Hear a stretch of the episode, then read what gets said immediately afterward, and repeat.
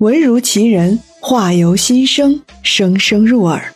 欢迎您收听由喜马拉雅出品的短篇言情故事《如果相爱是一场生离死别》，作者听见世界说，由丹丹在发呆、极光八一八共同陪伴您一起沉浸在这场别样的爱情之中。欢迎订阅、评论和转发。第十七集，要去看星星吗？数来苍辞，二人旅行。画师，晚上要出来看星星吗？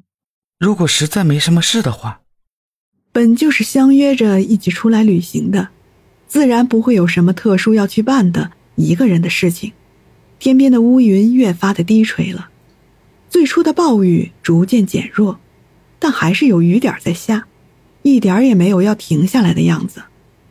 两个人都安静地待在各自的房间里，作家总有写不完的故事，画师也总有画不完的角色。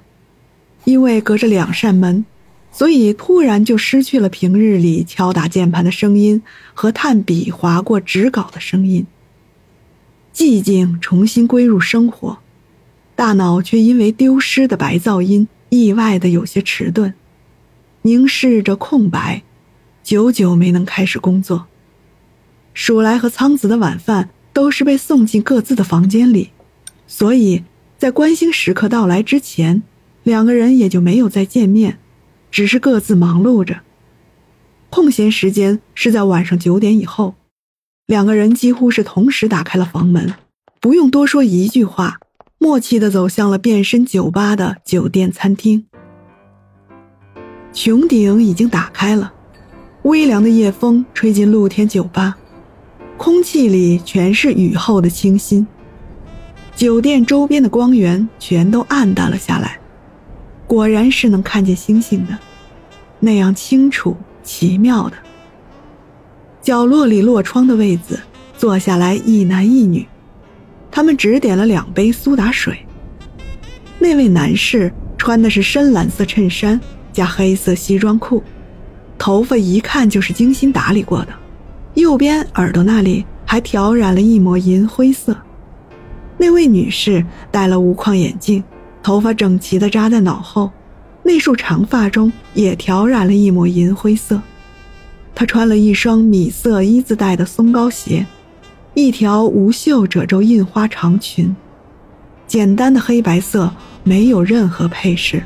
人群明明就在他们眼前，却独独在他们身边，呈现出一种疏离感，像是两个世界里的两类人。作家，嗯，我们下一站去哪儿？啊，这座城市还没有认真看呢，就要去下一站了吗？可是看到这些星星就已经足够了，这些啊都是我从前最宝贵的东西。嗯，那好吧，不如我们去采西吧，怎么样？当然可以。那我们明天什么时候出发呀？不下雨的话，早上可以吗？嗯，好，那就早上吧。短暂的交谈后，两个人也只是注视着星空。一会儿，鼠来摘下了搭在鼻梁上的眼镜，苍慈也紧跟着低下头开始喝水。又过了一会儿，二人又聊到了一些什么有趣的事儿，同时温柔地笑了起来，把那无趣的昏暗壁灯也衬托得可爱迷人。苏打水要喝光了，吧台边的服务员连忙小跑着过来提醒：酒店的住户可以免费续杯哦。谢谢，但是我们要回去了。明明更靠近门口的苍慈，却选择走在鼠来身边，并礼貌地谢绝了服务人员的好意。有顾客准备离开，请引导人员带照明过来。一盏灵动的跑马灯魔法似的出现在了他们的身边。抱歉，为了有更好的观星体验，穹顶酒吧调低了照明。两位需要离开是吗？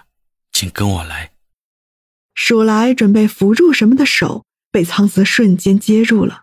作家，请紧跟我，走丢的人会被星星带走的。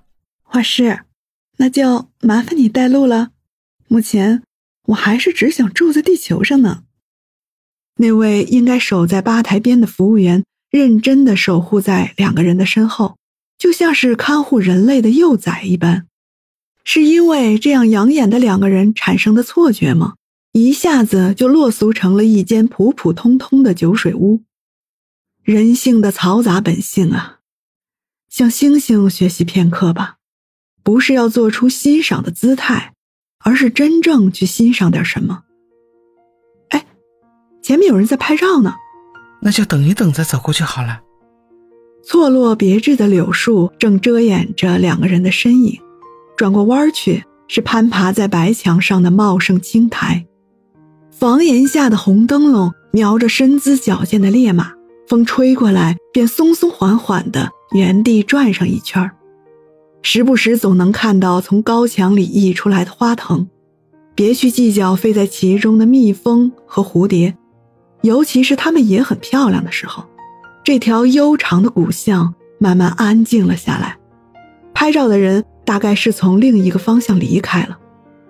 石板路上踏出清脆的脚步声，数来跟着苍辞走得很慢很慢。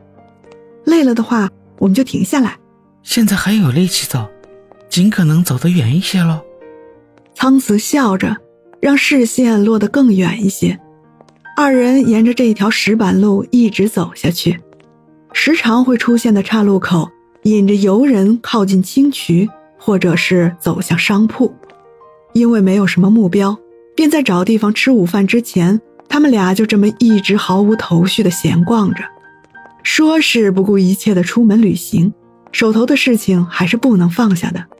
于是约定好了，每天下午必须待在房间里开始各自的工作。